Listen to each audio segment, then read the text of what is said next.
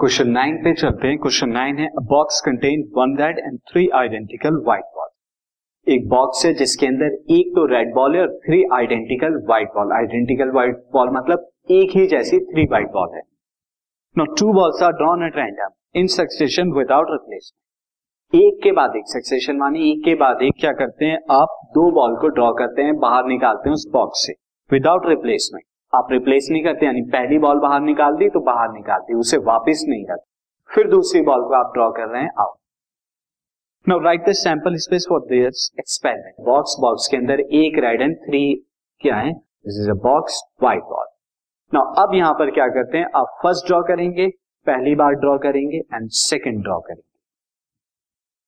Now first draw and second draw के case में यहाँ पर क्या क्या आपकी पॉसिबिलिटी हो सकती सो सी हो सकता है कि फ़र्स्ट टाइम में आपका क्या है? फ़र्स्ट टाइम में आपका रेड आए, या फिर ये भी पॉसिबल है कि फ़र्स्ट टाइम में आपका क्या है? व्हाइट बॉल आए।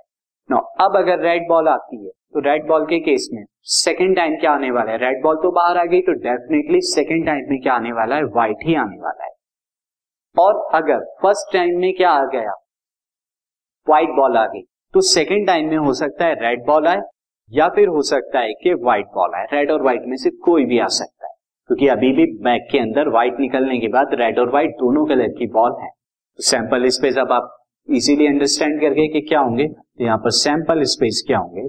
मैं लेता हूँ कि फ़र्स्ट टाइम में रेड एंड सेकेंड टाइम में व्हाइट ये फ़र्स्ट टाइम में व्हाइट सेकेंड टाइम में red first time white second time में व्हाइट तो ये पॉसिबल क्या होंगे आपके sample space